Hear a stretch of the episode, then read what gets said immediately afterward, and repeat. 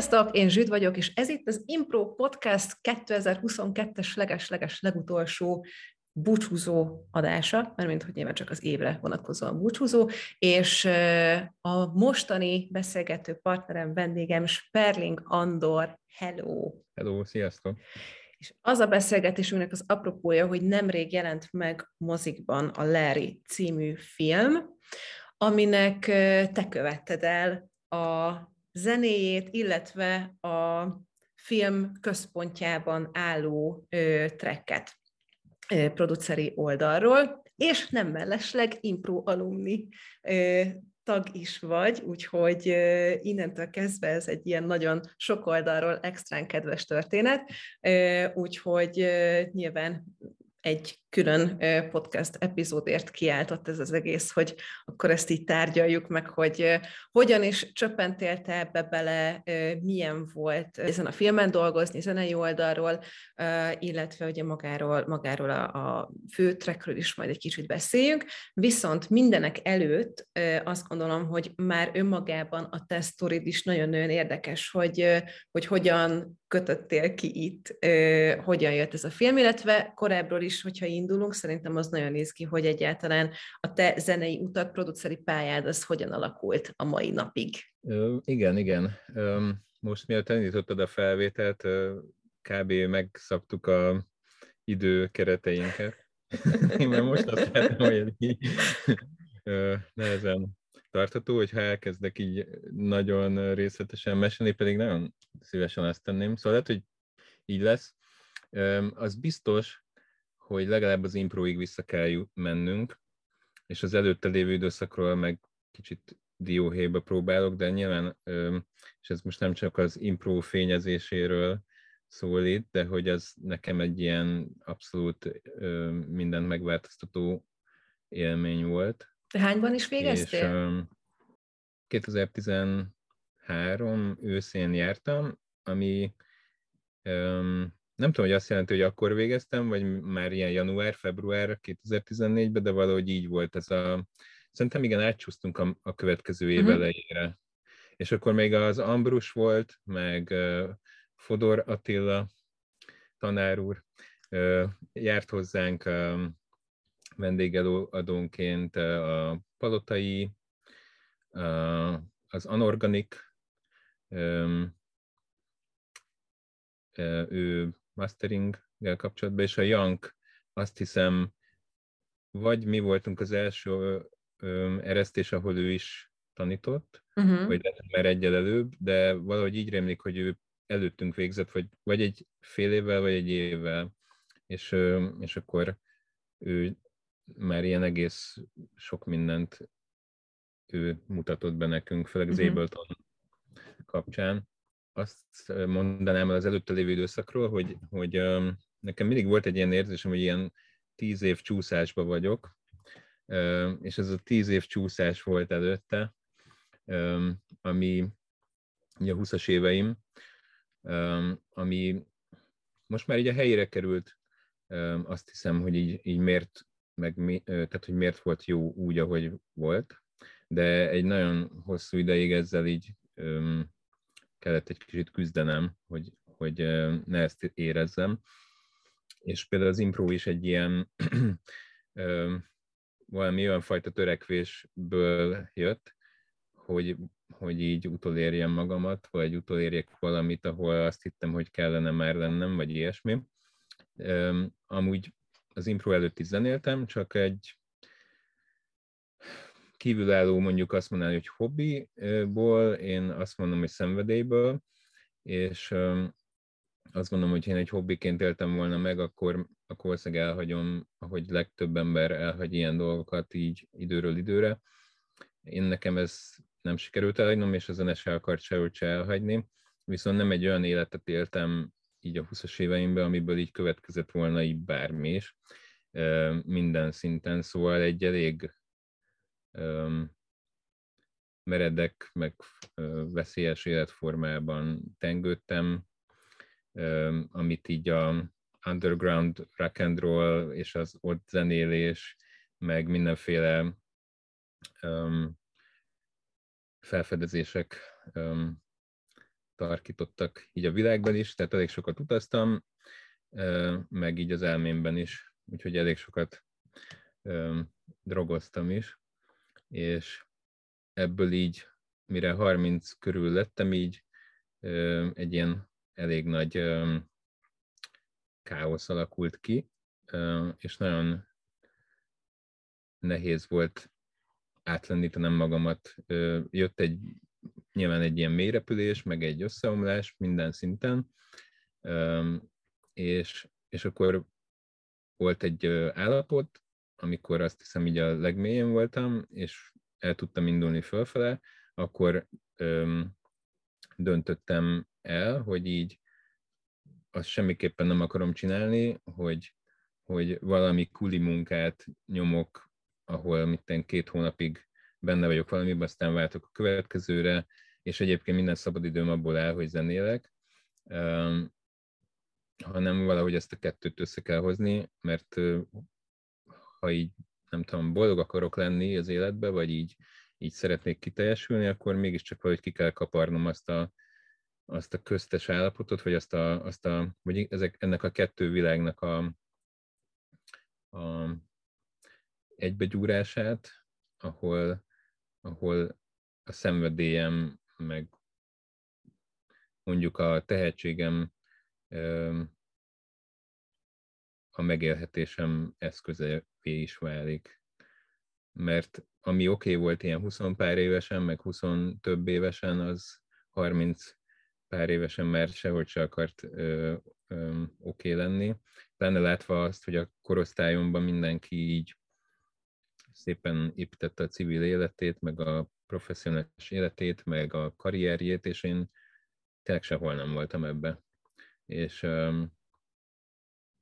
ja, hogyha 30 pár évesen diákjegyet veszel a vonaton, hogy izé maradjon pénzed, meg, meg ilyesmi, meg blitzelsz mindenhol, meg, meg kölcsönkérsz, meg nem tudom, akkor az így nem biztos, hogy egy jó irány.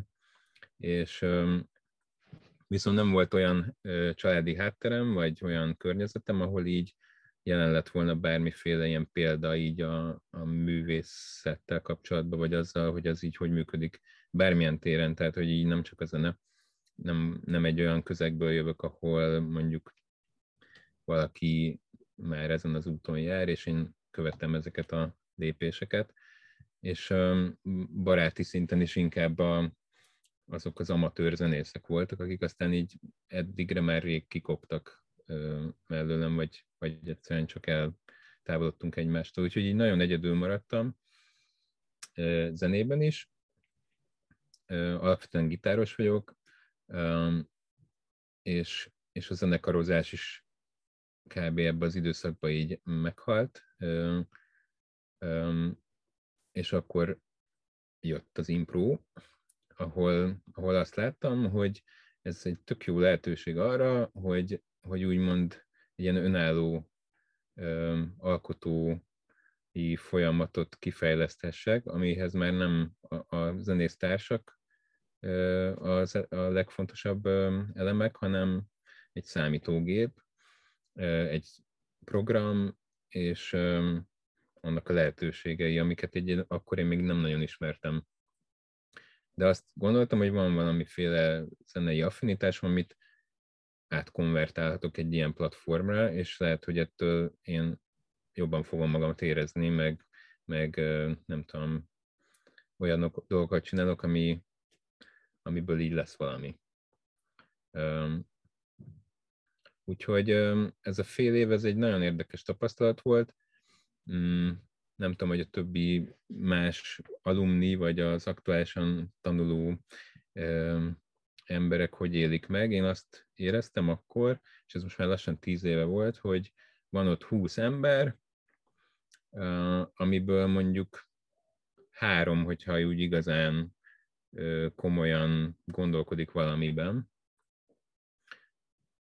és a többiek pedig kíváncsiak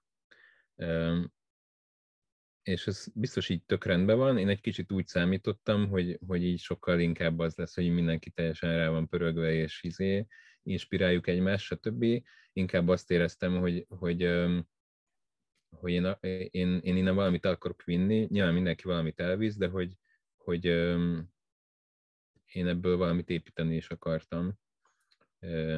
Ez, ahogy az előbb már így mondtam, tehát én azt szerettem volna, hogy, hogy valamiféle megélhetés, karrier, és ilyesmi az össze tudjon fonódni az önkifejezéssel, meg a művészettel, meg a zenével.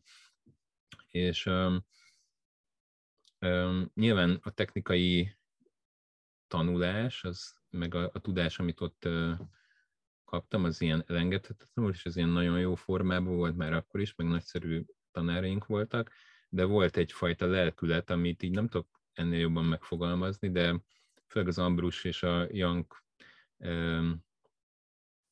részéről volt egy ilyen lelkület, ami, amit így nem, nem úgy tanítottak, hogy le volt írva egy papírra, vagy így előadás szinten, vagy ilyesmi, hanem csak így a jelenlétükkel, meg a gondolkodás mondjuk, meg azáltal, hogy így láttam így, nem tudom, őket.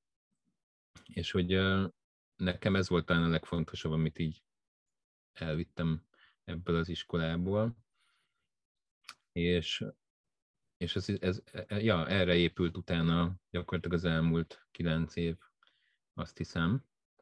És uh, nyilván nem úgy ment, hogy így kijöttem a suliból, és akkor már minden rendben volt. Még, még kellett járni, meg kutakodni így, hogy, hogy hogy is, mint is boldogulhatnék. A lényeg az, hogy, hogy hogy az impro után volt egy ilyen, ez a fajta mélypontnak így a, tehát hogy az impro ez egy ilyen, egy ilyen nagyon nagy reményt adott nekem, de, de bizonyos dolgokkal még el kellett számolnom minden szinten, és, és akkor volt egy mélypont, ahonnan fizikailag, lelkileg, emberileg teljesen újra kellett építenem magamat, és ebbe a folyamatba döntöttem el, hogy én vagy tanulok még, vagy valamilyen zenével kapcsolatos munkába megpróbálok hogy bekerülni, de hogy, hogy nem lesz az, hogy, hogy így szét van választva ez a dolog. És akkor adtam magamnak négy évet, mert az egyik iskola, ahol jelentkeztem, az négy éves volt Hollandiában,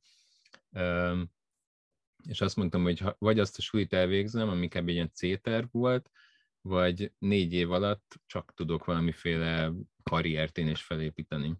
És ez volt 2014 tavasza, és szerintem a Impro Groupba beírtam talán, valamikor ilyen május tájékán, hogy, hogy nem tud-e valaki valami hasonló képzést, ami mást nyújt, de hogy egy ilyen hasonló szemléletű.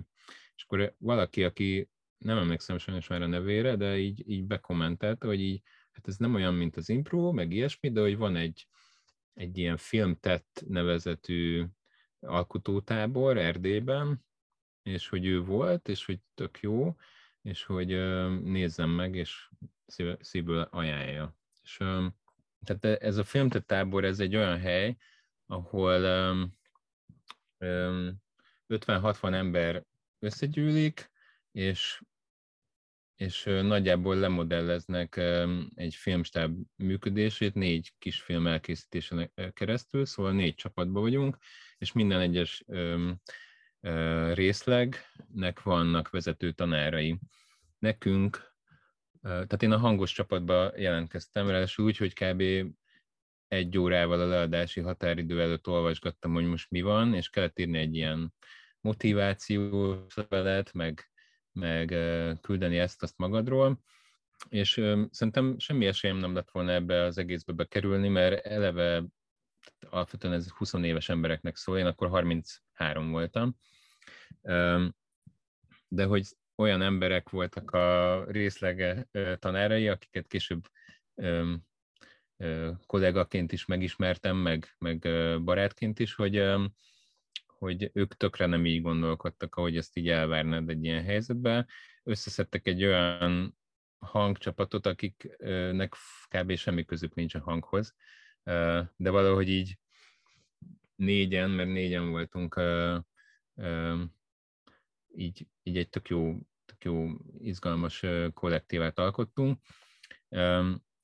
Szóval a tanáraim ott a Várhegyi Rudolf volt, aki a magyar doksi filmezésnek szerintem ez egyik ilyen legfontosabb hangmestere, de nem csak doksi filmekben dolgozik, de hogy, hogy én őt ebbe a világba ismertem meg aztán munka közben, illetve az Ányi Tamás, akit ha nem ismernek az emberek, akkor mondjuk a Saul fia filmhez köthető az ő neve, az ő sound designja, meg tehát az egész, amit ott hangkulisztát felépített, az, az így világhírű és, és mindenféle elismeréssel díjazott, szóval ő, ő is egy iszonyatosan jó szakember.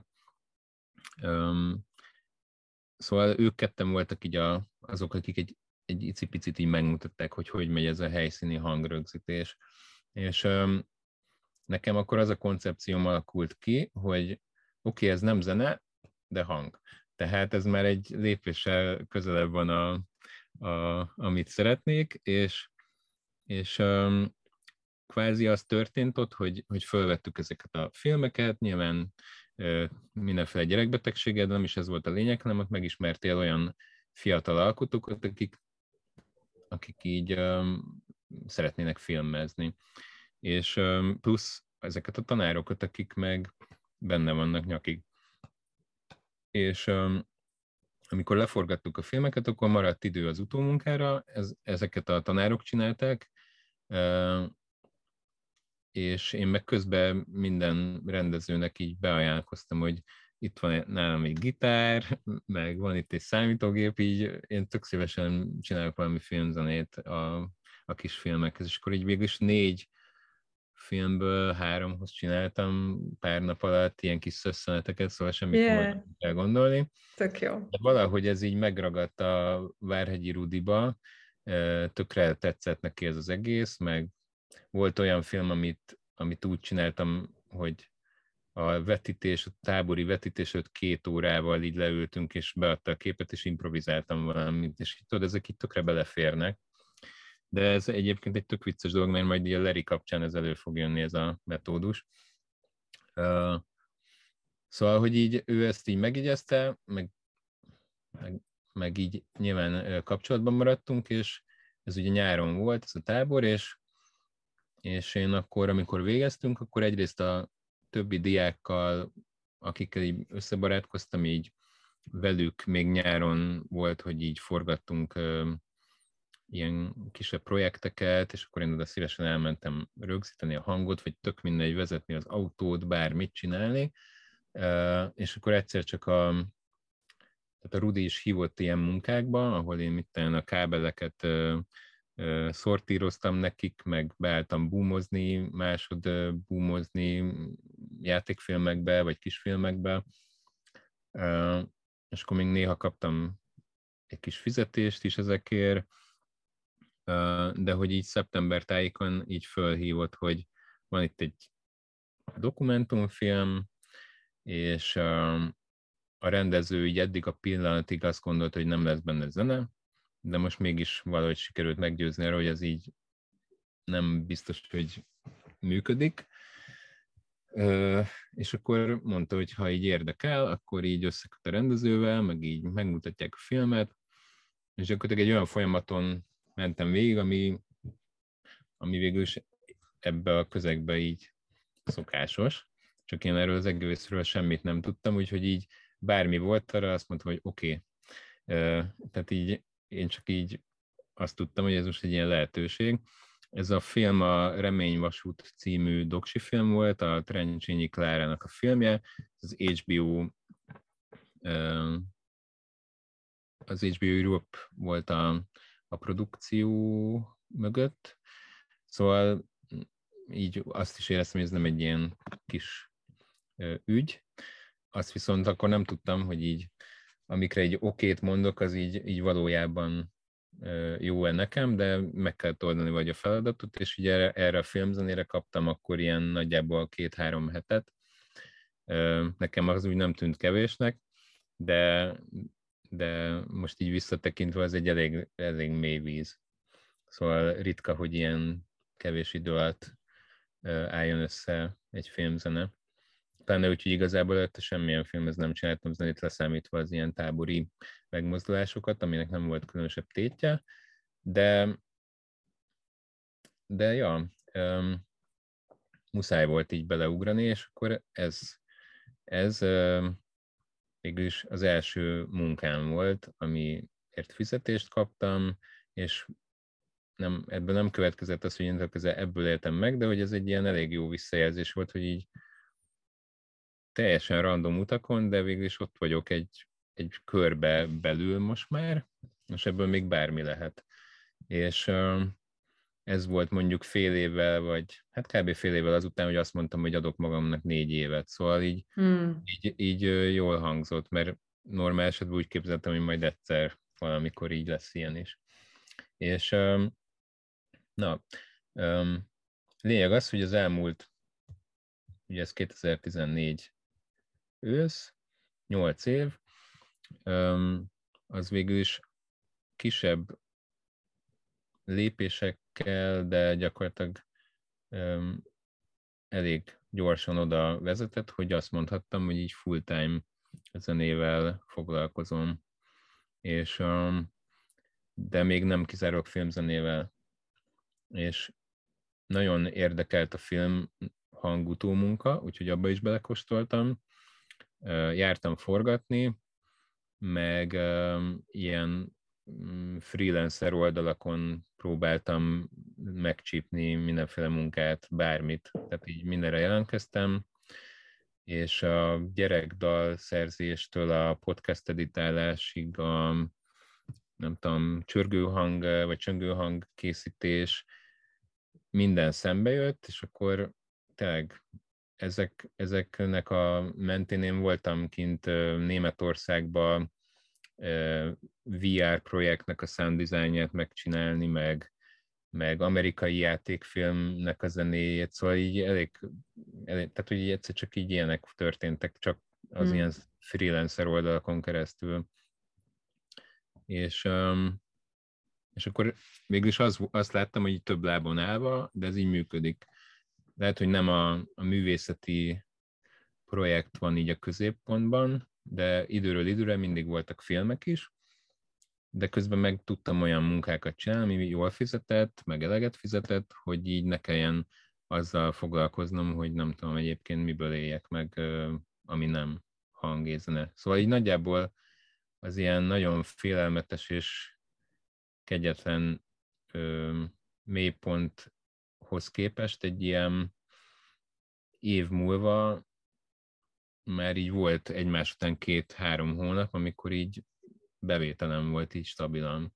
És onnantól ez meg, megvan ez a freelancer, vagy szabadúszó, ö, nem tudom, para, biztos nincs ilyen kifejezés, de aki szerintem ebben van, az így kb.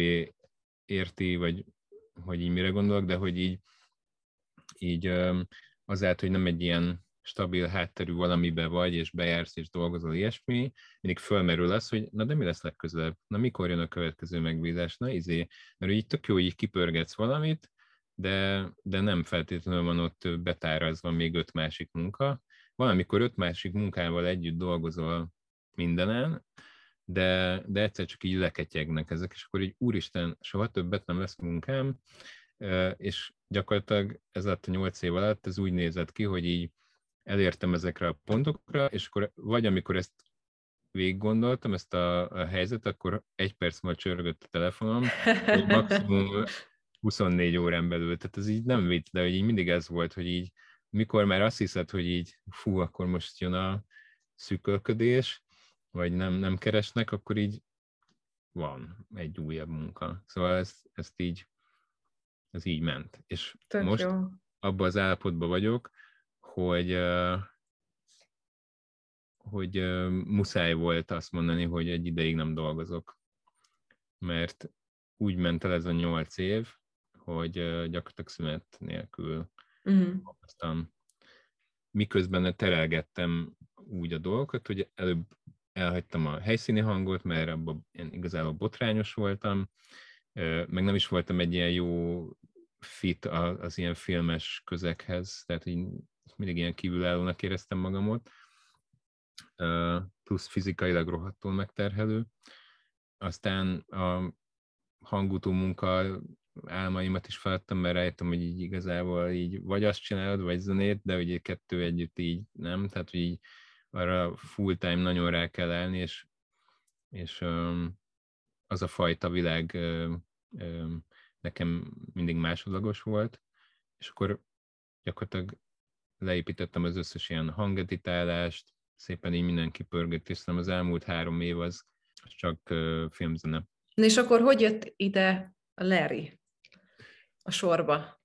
Ja, ez, ezen elgondolkodtam egyébként tegnap. Szóval ezt is egy kicsit így a KH-tól kell kezdeni, csak azért, hogy legyen egy ilyen...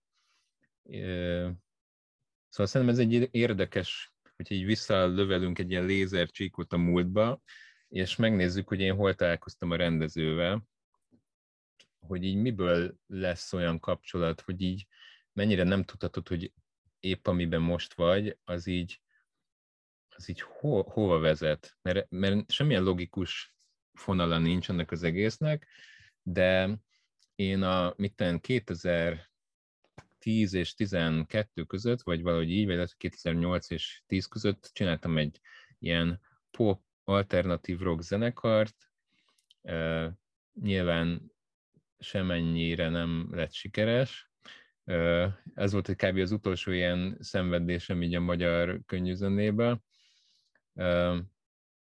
De nem, tehát nem akarom így beállítani, hogy ez egy szar volt, vagy ilyesmi, a magam módján jó volt, meg én szerettem csinálni, csak nyilván nem történt meg a csoda, és hogy így a basszusgitárosunk nem tudom mikor lett 30 éves, és akkor akkor tájt házasodott meg, és akkor a esküvőjén dolgozott egy, egy ilyen videós csapat, és hát a Leri rendezője volt ennek a videós csapatnak a egyik tagja.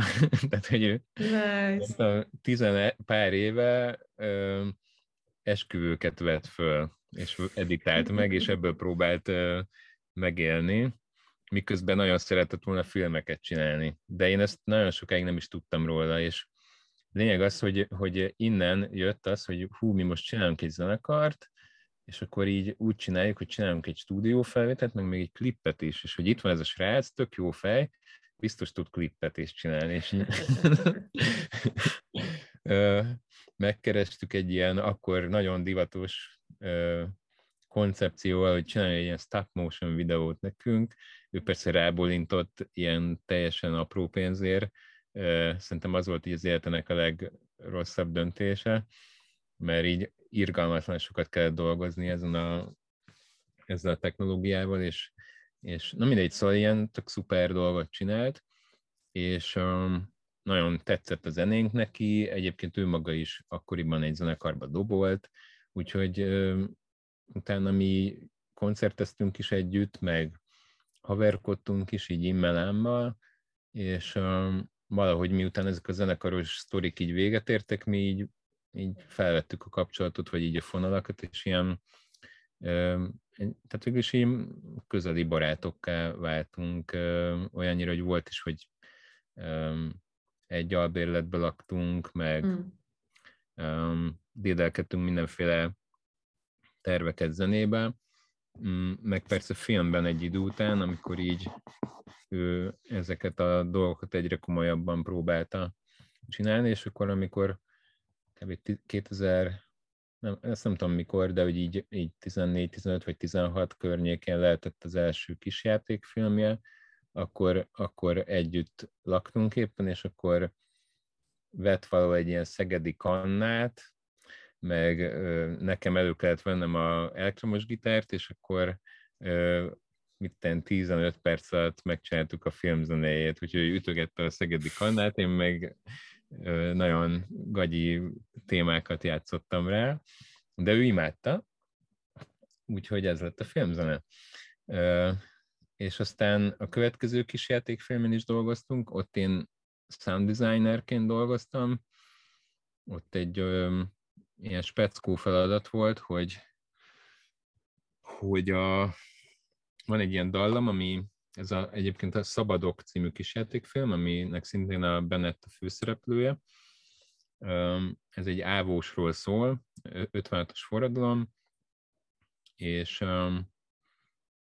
és van valamilyen zenei háttér ennek a szereplőnek, tök mindegy, de hogy így hall egy dallamot folyamatosan. És, és ez így megjelenik a környezetben is. Tehát a, a kocsi zörgése, vagy az, hogy pakolnak katonák egy, nem tudom, milyen fegyvereket, azokat mind ritmizálni kell, meg valahogy egy ilyen rétegét megmutatni ennek a zenének, és akkor ebbe segítettem, meg, meg volt egy olyan rész is, hogy a szélzúgásnak ezt a dallamot kellett játszani ilyen, nem is tudom, olyan szinten, hogy így, így épp hogy csak érezt, hogy ott van, de hogy ott van. Mm. Szóval nagyon finom kis eszközökkel.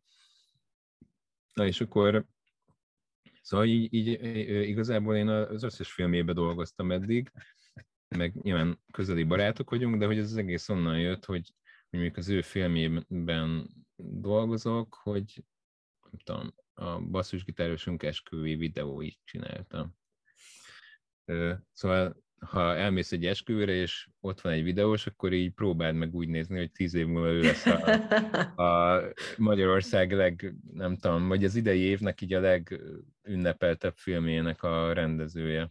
Meg őt, mint rendező, szerintem most így iszonyatosan uh, szeretik, meg elismerik, ami, ami csodálatos, mert én ismerem a sztoriát, meg azt, hogy miken ment keresztül ez a film, hogy így elkészülhessen, és az így, hát nem kívánom senkinek, hogy ezeket így, mm. ezt, a, ezt a roller coastert így átélje, mert brutális ö, ö, akadályok, meg, meg kudarcok, meg mindenen keresztül, de mégis megvalósult. Nagyon menő. Hát tele van, tele van takeaway message el, mert most ez az egész sztori, hogy tényleg nem lehet tudni, hogy mikor kibe hukkansz bele, és uh, igen, szerintem egyébként azért az ilyen nagy játékfilmeknél ez mindig egy ilyen több éves procedúra, tehát hogy ez egy elképesztő elköteleződést igényel a, a rendező, illetve az ötletgazda részéről, mire, mire átverekszi magát a rendszeren, úgyhogy nyilván e, már önmagában ezért is ö, maximális respekt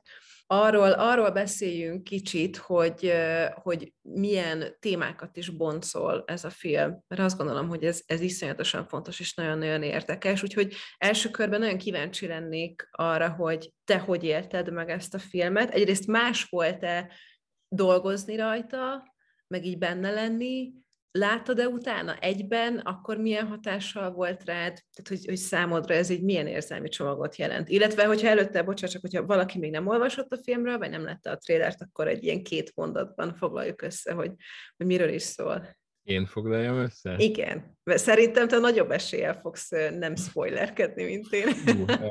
az a baj, hogy csak ezeket a paneleket fogom tudni én is elmondani, amik már így bemásztak a fülembe, így a, a promóció során, meg minden, de hogy gyakorlatilag igen, erről van szó, hogy van egy mély szegénységben élő fiú, aki valamilyen oknál fogva súlyos beszédhibás, teljesen el van szigetelve a világtól, egy birkapásztorról van szó, Borsodban játszódik a sztori, és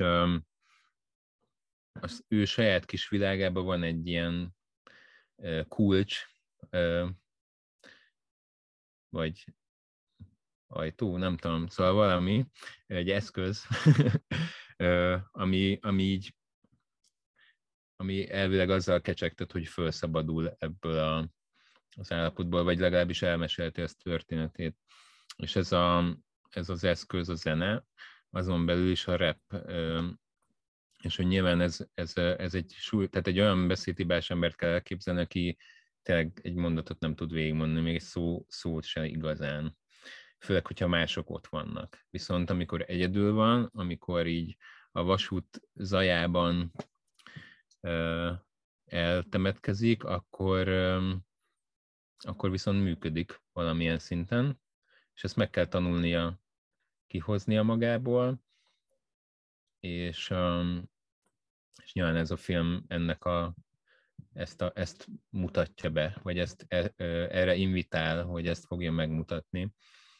és um, nyilván sok kritikában a, a Eminem filmet említik párhuzamként, csak Borsodban nem egy hollywoodi ö, sportfilm történik, mert ugye a, a, az Eminem az egy, a, a nyolc mérföld az egy, egy ilyen sportfilm dramaturgia, ahol így a nagyon, tehát a Rocky, ha a Rocky-t láttad, akkor az, csak zenével. Uh-huh. És, és hogy ezt így nem lehetett Magyarországon abban a formában megcsinálni, és nyilván nem is ez volt a cél soha, de hogy, hogy nagyon hasonló dolgokkal kecsegtett, és viszont a fókuszban meg valahogy más kerül így a film során. Ja. És akkor mondjuk a zenei része, az meg olyan szempontból különbözik mondjuk a, a 8 mérföldtől, vagy egy más zenés filmtől, hogy így nem azt fogjuk végigcsinálni, hogy hát ez a e, fiú milyen tehetséges, és hogy mi, mi van benne, és hogy sikerüljön neki, és sikerül, és e, nem tudom. A zene itt e, egy ilyen, egy dramaturgiai eszköz, ami amire így föl, ami, ami a sztori vezetésben olyan szinten fontos, hogy egyre több, tehát olyan eszköz a, a, ez a zám, ez a track, a, a Larrynek a trackje, ami, ami egyre több dolgot elmesél, egyre több információt tudsz meg azon keresztül így a háttérről, meg ilyesmi. És és hogy így nagyon szépen van adagolva a film során, amikor halljuk, akkor így egy icipicivel több derül ki, és e-, ezért izgi, hogy, hogy itt a zene ez nem egy főszereplő, tehát nem arra fókuszálunk, hogy hú, milyen rohadt jó ez a track, vagy mi, mekkora nem tudom mi, hanem, hanem csöpögteti az információkat. Um, Szóval ez az összefoglalás mondjuk az én olvasatomban. És téged maga a sztori az nem terhelt meg? Vagy dolgozni rajta igazából az egy teljesen másik vonulat? Hát ö, na, má, ö, más, nagyon más. Ö, hú, ez egy nagyon komplex kérdés, és megpróbálom majd így kifejteni, hogy miért. Megvan benne egy ilyen csavar, ilyen szakmai csavar, amiről érdemes beszélni. Tehát én erre a filmre úgy készültem, hogy ú, ez az első magyar nagyjátékfilm, amiben lehetőséget kapok, és hogy ez minden meg kell mutatni, amit csak lehet, mert így, tehát ennek kurva jónak kell lenni. És hogy így azt láttam, hogy az alapanyag, meg az ötlet, meg a szereplőgárda, meg, meg az egész koncepció, minden, ahogy ez így szépen valósult meg, azt, azt láttam, hogy ez tényleg nagyon-nagyon biztató. Tehát ez egy, ez egy rohadt nagy dolog lehet, ha nem tűnik el a sülyeztőbe, mint egy csomó jó film. Úgyhogy volt egy ilyen nyomás rajtam ezzel kapcsolatban, mert volt egy koncepcióm, amit én így nagyon meg akartam mutatni, hogy uff, nem tudom, ezt majd folytatom, ezt a, ezt a gondolatmenetet, de hogy, hogy mint film, meg, meg kérdezted, hogy láttam-e egybe, meg stb. Hát persze, szóval, hogy ez időről időre egy-egy verzió, ami, ami így a vágás során mm, stabilizálódik, azt, azt mind megkaptam én is, és amikor meg mondjuk megvolt így a picture lock, akkor is volt több vetítés, ahol így a stáb tagjaival így részt vettünk. Én a hangutó munká mm, folyamatában többször behallgattam, meg beültem, mert nyilván a zenével is ott külön foglalkoztunk, de másfajta döntésekbe is így részt vettem, vagy így nem tudom, elmondtam a véleményemet, inkább így mondom. Szóval így, így elég intenzíven ott voltam így az utómunka folyamatban. Én nekem, amikor volt így az első majdnem végleges változat, akkor így megvolt az az élmény, ami a legtöbb filmnél, amiben így részt veszel, hogy fú, hát ez, ez kurva jó, hát ez gyerekek olyan filmet csináltunk, hogy na. Aztán persze nyilván, hogy eltelik az idő, meg így kikerül, és a saját életét él, akkor így, akkor így az igazság kiderül, hogy így, hogy ez a mi kutyánk kölyke feeling volt, vagy valóban valami. Csak hogy a Lerinél tényleg éreztem, meg ott így beszéltük többet magunkkal, hogy itt így tényleg van valami, ami, ami ez a, ez a megszokott, fú, de büszkék vagyunk magunkra, feelingen így túlmutat, és így nagyon-nagyon szorított el a filmnek, hogy ez így aztán így nem is tudom, megkapja ezt a elismerést azoktól, akik egyébként, akiknek készül, tehát így a nézőközönségnek, és hogy ne csak mi veregessük a saját vállunkat, meg ilyesmi. Uh-huh. Um, úgyhogy így, így ez volt így a benyomásom, hogy ú, tehát hogyha valami, akkor ez. Nagyon jól indult így a mozikba. Tehát egy ö, elég, elég jó nézőszámot produkál, amennyire én hallottam. Ö, messze túl teljesíti azt, amit így remélhettek a készítők úgyhogy ez egy ilyen nagyon jó visszajelzés, úgyhogy remélem, hogy így Magyarországon ez most így hosszabban így beszédtéma lesz ez a film, mert igen, az, amit feldolgoz, meg amiről, amit bemutat, azt így nem sok film tette meg az elmúlt, nem tudom, 10-20 évben. Igen, igen. Szerintem iszonyatosan fontos, és igen, egy kicsit én is így szeretnék erről ömlengeni, mert múlt hét pénteken néztem meg, és nagyon-nagyon megfeküdte a gyomromat, őszintén szólva. Úgyhogy ezért is voltam nagyon kíváncsi, hogy, hogy te így miket, miket mondasz meg, meg hogyan élted meg ezt a részét. Mert egyrészt gyakorlatilag ugye az alapstoryline-ból adódóan van egy olyan típusú ö, ilyen óriási szakadék, hogy nyilván a, a Kelet-Magyarország legeslegaljából, ö, vagy legeslegaljába kapunk egy, egy betekintést, hogy, hogy az ottani gettóban mi történik, és ott ö, látunk egy karaktert, és ö, a, ami egyébként nagyon érdekes volt, hogy én is Kelet-Magyarországon nőttem fel, hál' Istennek nem a gettóban, de ennek ellenére is iszonyatosan együtt tudtam rezegni a karakterrel, és ilyen, ilyen régi dolgok így fel, felrezdültek bennem.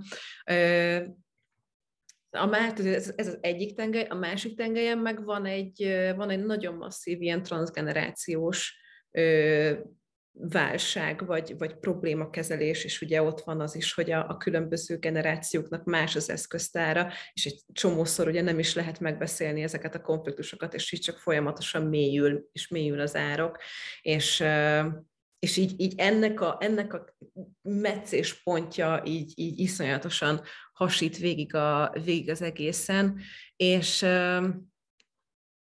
és minden mellett meg ugye ott van az is, hogy, hogy egy kezdő ö, ö, zenélni vágyó embernek a, a küzdelmei, amiben egyébként, tehát, hogy megint csak ö, személyes, és ez nem tudom mennyire ö, igyekszem spoilermentesen, tehát hogy... hogy Szerintem ez belefér.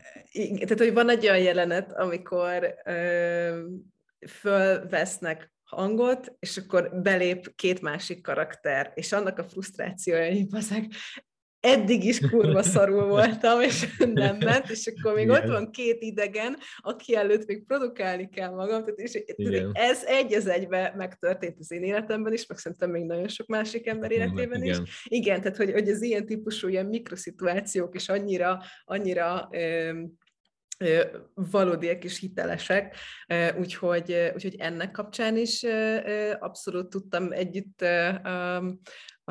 vagy együtt érezni a, a karakterrel, és aztán utána volt egy nagyon érdekes dolog, mert hogy szembe jött velem egy VMN-es cikk, amit a Szentes Éva írt, és az kicsit kiagasztott, mert hogy az volt a címe, hogy, hogy mi vagyunk Larry Hege a, a tarkóján. Igen, eddig és... jutottam azzal a cikkeim, ja, nem egyébként, egyébként tök jó cikk, meg tök jókat írt, csak aztán így ez, ez akadt be, hogy így a francokat vagyunk mi, mert érted, tehát, hogy én is, meg mindannyian, érted, megnézzük ezt a filmet, kiszörnyűködjük magunkat, meg kisajnálkozzuk magunkat, és aztán mindenki hazamegy a meleg lakásába.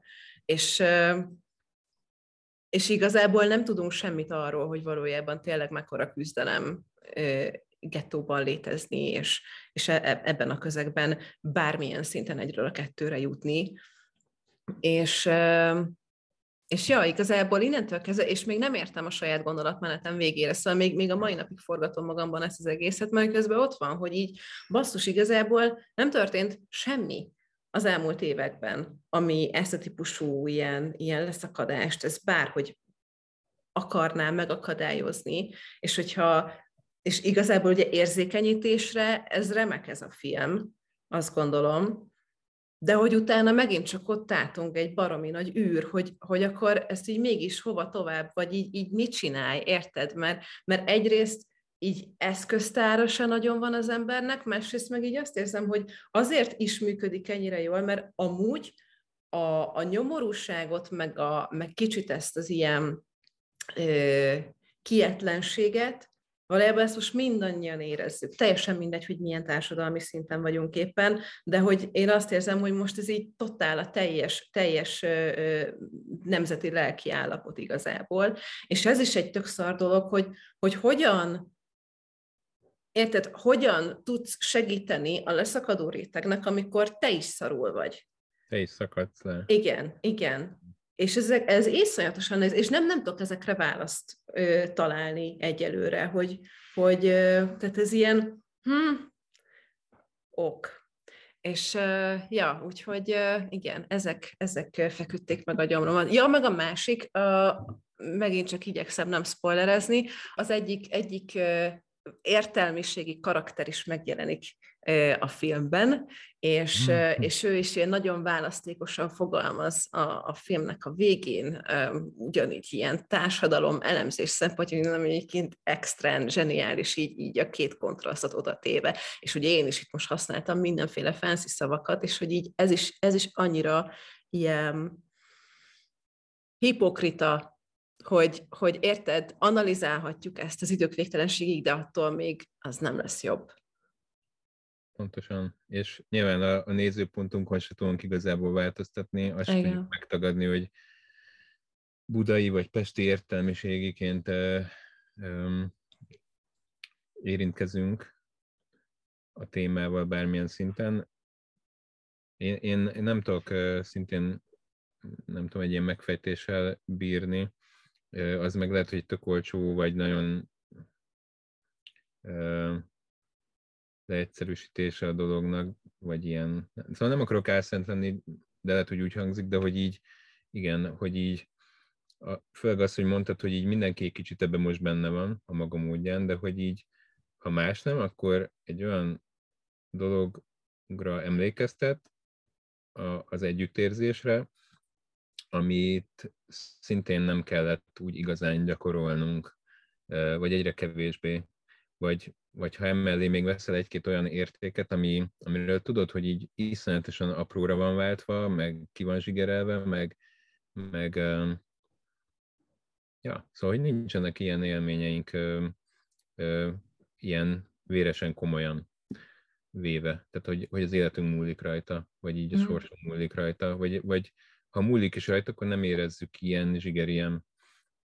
És ez a film nem fogja neked megmutatni, hogy hogy tudsz effektíve segíteni, vagy hogy tudod ezt a változást elhozni. Ő azzal se táplál, hogy ezt bárki meg fogja tenni, meg azzal se táplál, hogy, hogy, hogy igen, nem tudom, hogy lesz egyszer egy olyan ö, kormány, vagy olyan ö, ö, időszak, amikor így csodák történnek, meg így, tehát hogy így, ez Magyarország. És viszont egyéni szinten, vagy emberi szinten szerintem ezzel a lelki, meg, meg szív ügyi részével lehet bármit is kezdeni. Mm. És ezt viszont nem kell, azt hiszem, hogy, hogy tehát ebből nem kell nagyobb ügyet csinálni, mint a saját magadé. Tehát, hogy a kis... De az viszont rohadt fontos, hogy így dobott egy-két tűzifát így a, nem tudom, a, a, a szívemben a tűzre. és lehet, hogy ennél többet igazából semmilyen film nem, tud, nem tudom. Hm. No, hát közben vészesen fogy az időnk, úgyhogy yeah. mit szólnál hozzá, hogyha ránéznénk a projektre? Okay. Mert hogy... Oké. Okay. Viszont mondtam az előbb, volt egy gondolat, amit szerettem volna folytatni, ezt mindenképp ah. felé szeretném tenni. Ez is inkább egy ilyen szakmai vonulat. Azért sem, szóval jó, jó hogyha erről beszélünk, mint inkább projektet nézünk, mert majd látjátok, hogy a projekt az kb három sávból áll, valahol csak egy, nem tudom. így, az, amit mondtam, hogy így fú, mennyire akar, meg akarom mutatni, meg mennyire milyen zenét fogok csinálni, az életem első magyar nagyjátékfilmjét, ez nem úgy történt, ahogy én ezt elképzeltem. Olyan szinten nem, hogy így, hogy így igazából nem is tudtam, hogy megírtam a filmnek a zenéjét, és, és már így kész volt. És hmm. Szóval ez egy ilyen elég izgalmas küzdelem a lelkedbe ezen átmenni, ezen a vonulaton, és szerintem nem fog megtörténni máskor, ez ilyen, ilyen nagyon ritka, szerintem, hogy ez így zajlik. Én ebbe így bele kerültem, én most már örülök ennek, meg, meg büszke is vagyok rá, meg vállalom is, de hogy azért már, aki alkotó, azt szerintem egy kicsit át tudja érezni ezt, hogy, hogy, hogy neki indul valami nagy dolognak, valami nagyot akar csinálni, valami, nem tudom, azt az érzést akarja legalábbis, vagy élményt átélni, amit nem tudom, sok-sok év vágya táplál, hogy te eljutsz erre a pontra, hogy csinálsz egy ilyen munkát, és akkor valójában tökre nem az történik, amit ti elképzeltél, de hogy nem ez számít, hanem így a film számít ezen a ponton is, és hogy nem te vagy az egyetlen alkotó ebben a dologban, sőt az alkotók között is így valahol így a, a végén kullogsz így a, a rangsornak, mert ez, ez a film készítés az nem egy demokrata rendszer, a forgatás az abszolút nem, az egy véres diktatúra, a, az utómunka az lehet ilyen is, olyan is, de mindenképpen egy, egy teljesen fejközpontú dolog, ahol így beállsz ebbe a rendszerbe, de a legritkább az, amikor valakikkel így egyezkedsz azon, hogy, hogy ez milyen legyen, az milyen legyen. Kialakul persze dialógus, meg, meg oda-vissza hatások, meg feedbackelések, amit tök egészséges, meg egy ilyen abszolút jó munkafolyamat, de hogy nem egy demokratikus helyzet ez, és ez így van jó. De hogy, na, szóval ennél a filmnél röviden az a történet, hogy, hogy ez a filmzene, amit használunk a filmben, ez még a film forgatása előtt készült. Mm-hmm. Tehát, hogy nem az történt, amit eddig megszoktam, hogy megvan a felvétel, csinálnak egy első vágatot, megkapom, és elkezdünk róla beszélni, meg megtaláljuk a helyeket, meg vagy ők már van egy koncepciók, és akkor azt szerint dolgozok.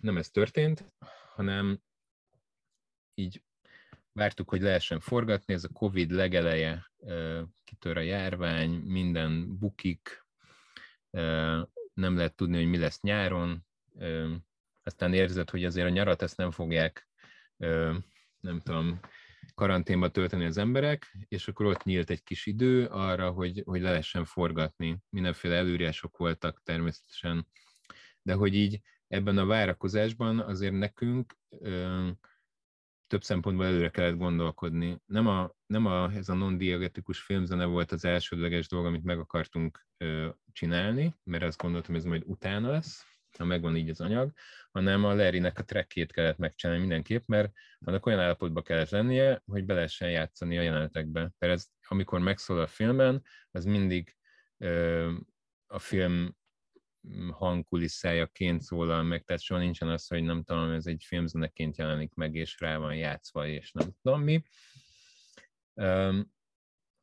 De hogy azon kívül én kísérleteztem valamiféle zenei struktúrával, vagy, vagy zene előállítással, amit meg akartam mutatni a Szilárdnak, hogy, hogy majd egyszer, hogyha oda jutunk, akkor valami ilyesmi elemeket mindenki bele akarok csempészni, mert hogy ez egy olyan film, amiben egy dadogó emberről van szó, akkor a filmzene is próbáljon valahogy dadogni.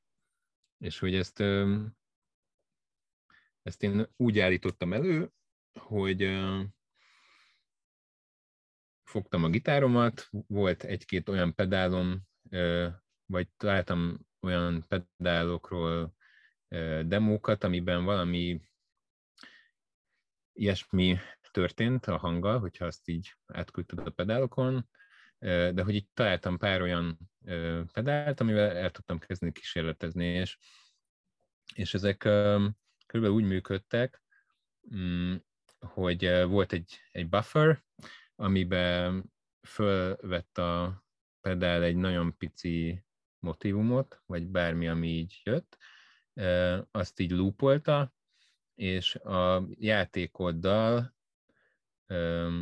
tudtad triggerelni valamelyik funkcióját a pedálnak. Ezt most nem tudom mennyire érthető. Amúgy a, akit érdekel, a Chase Bliss Mood pedál az egyik, amit használok, meg a Red Panda-tól a Particle 2, illetve még van egy delay pedál, ami a Meris Polymoon, és, és a, a Hologram Electronics-nak a, a Microcosm van még egy helyen. De hogy alapvetően, ami így a filmzeneben a legtöbbet használ, van ez a mood, és ez körülbelül úgy kell elképzelni, hogy, hogy maximum ilyen két-három másodpercet tud felvenni, nem tudod kontrollálni, hogy, hogy uh, hol kezdődik meg, vagy azt még talán tudod kontrollálni, hogy hol kezdődik, vagy hol lesz vége, azt nem. Nem tudod ö, ö, tempóra állítani, csak így érezni tudod, meg így villog, és akkor így kb. elhangolódsz, de hogy így megpengetsz kb. két-három hangot, ezt tudja eltárolni, és um, utána ezt tudod manipulálni többféleképpen. Nem akarok így nagyon belemenni, érdemes megnézni a, a Nobs-nak a demóját erről, vagy más demókat, hogy értetővé váljon, de a legfontosabb, amivel ezt a dadogást tudtam csinálni, az az, hogy megy ez a mikroloop, e, és ahogy megpengetek egy újabb hangot, az képes megakasztani ezt a loopot egy ponton. Mm. És attól függ, hogy a hangerő hol tart, engedi újra el a loopot és így be tud akadni. Tehát tökéletesen az történik, mint egy beszédhibás, vagy egy, egy dodogó embernél, hogy mond valamit, és, és akkor beakad. És akkor azt hallod, hogy ott így meg, megrakad a hang, és ahogy csendesül ez a vezérhang, amivel, amivel én ezt megakasztottam, akkor újra elindul a loop egyre jobban érthető módon akkor ezzel szórakoztam. És csináltam kb. nem is tudom, 5-6 demót, mert leültem egy pár órára ezzel a pedállal, és aztán elküldtem a Szilárdnak, hogy figyelj, ez van, ilyen mókákat lehet csinálni, de majd mindenféle hangszert, meg akármit áteresztünk rajta, és akkor milyen nagyon szuper lesz, meg így fú. És akkor ezeket így nagyjából is felejtettük, ő így neki nagyon tetszett, meg hogy fú, ez tök érdekes, meg azért is kérte, hogy így küldjek neki éneket, hogy miközben írja a forgatókönyvet, így, így valamilyen, nem tudom, zene járjon a fejébe. És um, ja, szóval leforgatták a filmet, egy hosszú vágási folyamat kezdődött, és így legalább egy évvel azután, hogy ezeket a demókat én így rögzítettem, így végre ott tartott a dolog, hogy akkor most akkor elkezdtem a filmzenét csinálni, és akkor így megvoltak kb. a helyek, hogy hova szeretnének zenét, én akkor így nagyon nekifeszültem, és csináltam mindenféle cuccokat, és így tökre ott voltam, hogy uff, majd teljesen elájul, meg nem tudom, és hogy milyen jó lesz. És akkor így mindent így dobott vissza, hogy hát ez semmi, ez így nem jó, ez nem, nem ezt keresi. Viszont itt vannak ezek a demók, azok olyan jók, és hogy így neki az így beakadt, és hogy most a vágó elővette, és így betette ide-oda, amoda, és hogy így tökre működik, és így tudnak vele dolgozni. És mondom, oké, okay, oké, okay, Szilárd, oké, okay, de vágod, hogy így nem tudom, egy MP3-ba küldtem át ezt a zenét, és hogy így, és a projektek sincsenek meg, tehát hogy ezeket nem mentettem el így komolyabban, hogy ez így azért nem, tehát így nem így szeretném ezt így abszolválni, ezt a dolgot. És akkor így mindig nyugtatott, hogy figyelj, figyelj, izé, izé, ez így tök jó meg minden, de mondom, hadd csináljuk újakat, már így vettem más pedált, van már, nem tudom, gyakorlatom abban, hogy ezt hogy kéne jól csinálni, mert kb. ezek a demók úgy néznek ki, hogy ilyen négy perc, és akkor így pengetem ezt a pár hangot, amit fölveszek, utána pengetek még pár hangot, aminek a fele rossz, és akkor így, és akkor így ö, ö, a fele kuka ezeknek. Tehát érted, saját magamnak vettem föl, csak úgy megnézem, hogy mit lehet. Ö, na, mindegy. A lényeg, és akkor ez így, így maradt? Ez így maradt. Wow! Tök jó. És hogy ő, nyilván ez egy ilyen izgi sztori innentől kezdve, de hogy így ma is beszéltem vele, hogy így mit mutathatok meg a filmből, stb. És akkor így mondta, hogy látod, hogy mindig ilyen vicces válaszokat ad erre, de hogy így mondtam neki, hogy na most el kell majd adnom ezt a, az MP3-akat, mint filmbe, és hogy, hogy mondta, hogy így, hogy látod, ez az, amit a legtöbb művész nem ért, hogy így, hogy így előszörre oda kell tenni, és az úgy jó, ahogy van. És akkor, jó, nem pont így mondta, de kb. ez volt így a, a lényeg, és ez azért izgi, mm, mert voltak közönség találkozók, és a színésznő, a Szantner Anna mondta az egyik kérdésnél, hogy, hogy gyakorlatilag odajött színésznő, majd így színészkedik egy sort, és bármi, ami ez volt, azt így nem hagyta a Szilárd neki, tehát így nem lehetett színészkedni. És bele hm. kellett simulni az amatőr szereplők körébe, és és minden eszközét, amit ő a 20 év alatt felszedett, azt így ki kellett dobni és félretenni, és, és így elengednie magát ebbe az egészbe, és gyakorlatilag velem is ez történt, meg a vágóval, meg mindenkivel, aki így a Szilárd vízióját megvalósította, vagy bedolgozott ebbe a filmbe, hogy így mindent el kellett felejtened, félretenni az, a, a saját kis vágyaidat, meg, meg amit így, amit elmondtam, hogy így meg akartam én úgy csinálni ezt a dolgot. Hát úgy lett megcsinálni, hogy nem is tudtam, hogy megcsináltam. Amúgy, amikor néztem a filmet, meg beültem a moziba, akkor így előre deklaráltam is magamnak, hogy ú, majd akkor ugye a filmzenére is izé tökre oda kell figyelnem. És szerintem ilyen felénél, kétharmadánál jártam, amikor ez eszembe jött, hogy bazdmeg nem is figyeltem a filmzenére. Baj, mert az első órában nincsen filmzene. Tényleg? Ez, ah! ez, is, ez is egy olyan sztori, hogy így tudod, nincs ilyen film, tehát hogy, hogy, ha, hogy így, és e, ez, erre nyilván szinte nem lesz időnk, de hogy, hogy ez egy elég fontos pont, ahol így vált ez a dolog. Mm. De az mm. első óra, az tök más, hogy van struktúrálva, meg, meg dramaturgizál, vagy dramatizál, vagy nem tudom, hogy kell ezt mondani, de hogy, hogy igen, tehát ez két film, vagy két fajta megközelítés, és nem véletlenül nincs az első felében de hogy ilyen mm. filmek nagyon tudsz, ahol így egyszer csak a közepén a semmiből, amikor már elhitted, hogy ebben nincsen zene, ott így megjelenik egy motivum, és aztán az végig van víve a film végéig.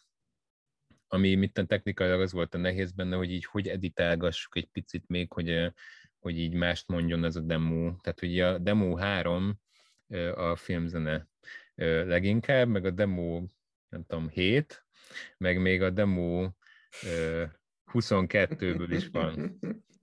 Uh, igen. Ja, és egyébként tök mindegy volt, hogy csináltam még ugyanilyen technológiával zenéket, azokat már nem tudta komolyan venni, azt mondta, hogy ezek már ilyen mímelt dolgok. Tehát, hogy csak, mm. csak azokat engedte, amiket én így tudat nélkül, meg akarat nélkül, meg mindenféle szándék nélkül létrehoztam fél óra alatt, vagy egy óra alatt, vagy nem tudom. Egy kivétel, ez a zárózene, az um, ez egy, ez egy későbbi eresztés, és az így átment ezen a rostán valahogy. Uh-huh, uh-huh. Wow, nagyon-nagyon néz ki. Ja, nézem az időt. Igen, az a, az a bajom meg. nekem is, hogy, hogy sajnos igen, mind a kettőnknek menni kell, úgyhogy így végül lehet, hogy most projektnézegetésre is így mégsem maradt idő, Viszont azt gondolom, hogy amikről beszéltünk, azok sokkal tanulságosabbak, meg izgalmasabbak voltak, mint bármelyik Cableton Project, úgyhogy én egyáltalán ja, nem meg, bánom, meg senki hogy... ne bánja, mert tényleg ö, ö, nem egy ilyen komplex dolgot kell elképzelni.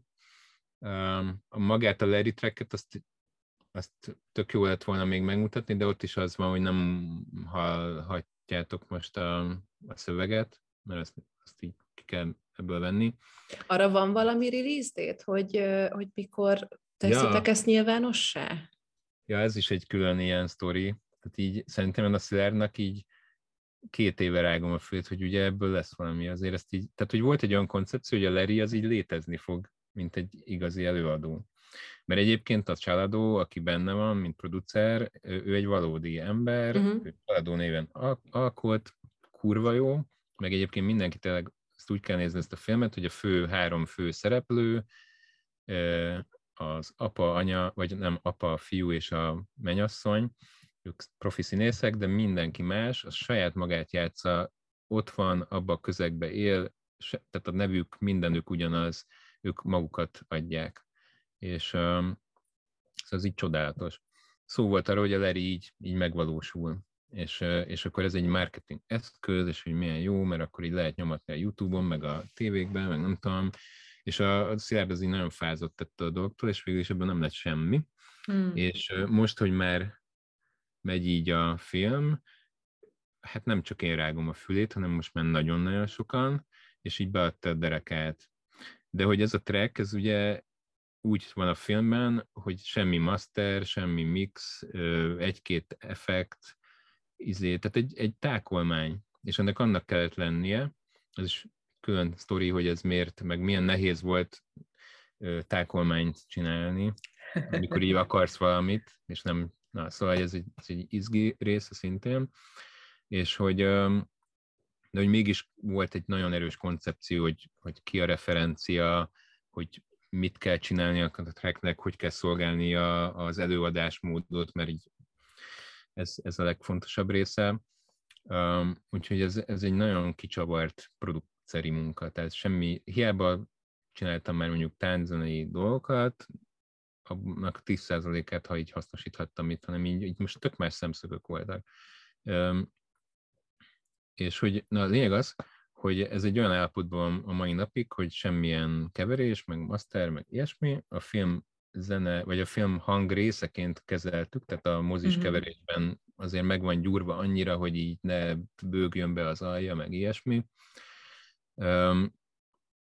És hogy nincsen fölvéve az ének, vagy a rap, bocsánat, az, az csak a filmben elhangzott verziók vannak, és most akkor neki fogunk állni, és ezt megcsináljuk. És ki yeah. fogunk és ez remélem nem spoiler, de így a sztoriban van egy egy uh, klipforgatás is. Úgyhogy mm-hmm. hát az lesz a klip majd. Szóval így ez sincsen így, tehát nem lehet csinálni hozzá klipet, hanem egy olyan klipet csinálnak, amit már megcsináltak, csak nem ez folytatódik ez a, ez a, ez a direkció. Yeah, vagy, tehát, hogy, jó. Igen, minden, minden így hasznosul. Uh-huh, uh-huh. Szuper. Hát akkor sok sikert, hajrá a befejezéshez, és gratulálok még egyszer. Nektek pedig, akik Köszönöm hallgatjátok, szépen. mindenki menjen el és nézze meg a Lerita moziban, mert iszonyatosan jó film, és nagyon tanulságos sok aspektusból, és reméljük, hogy ez a beszélgetés is az volt, én legalábbis nagyon élveztem.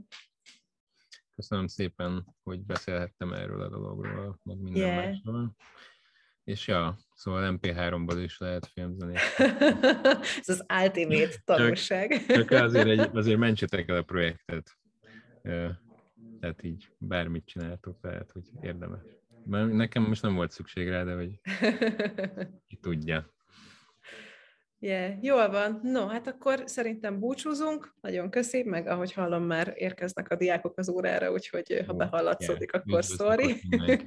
Átadjuk.